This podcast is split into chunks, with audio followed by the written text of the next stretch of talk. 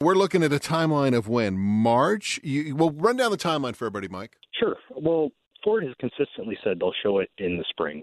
Now, spring starts March 19th, and I've been told from uh, dealers who have been told that they will show it in March. So probably the, the last couple weeks there after the 19th. Um, so, and this is this is a surprise, honestly. There are a lot of rumors floating around that we may see it at the Detroit Auto Show since it moved to June. Some rumors that it'd be even at the New York Auto Show.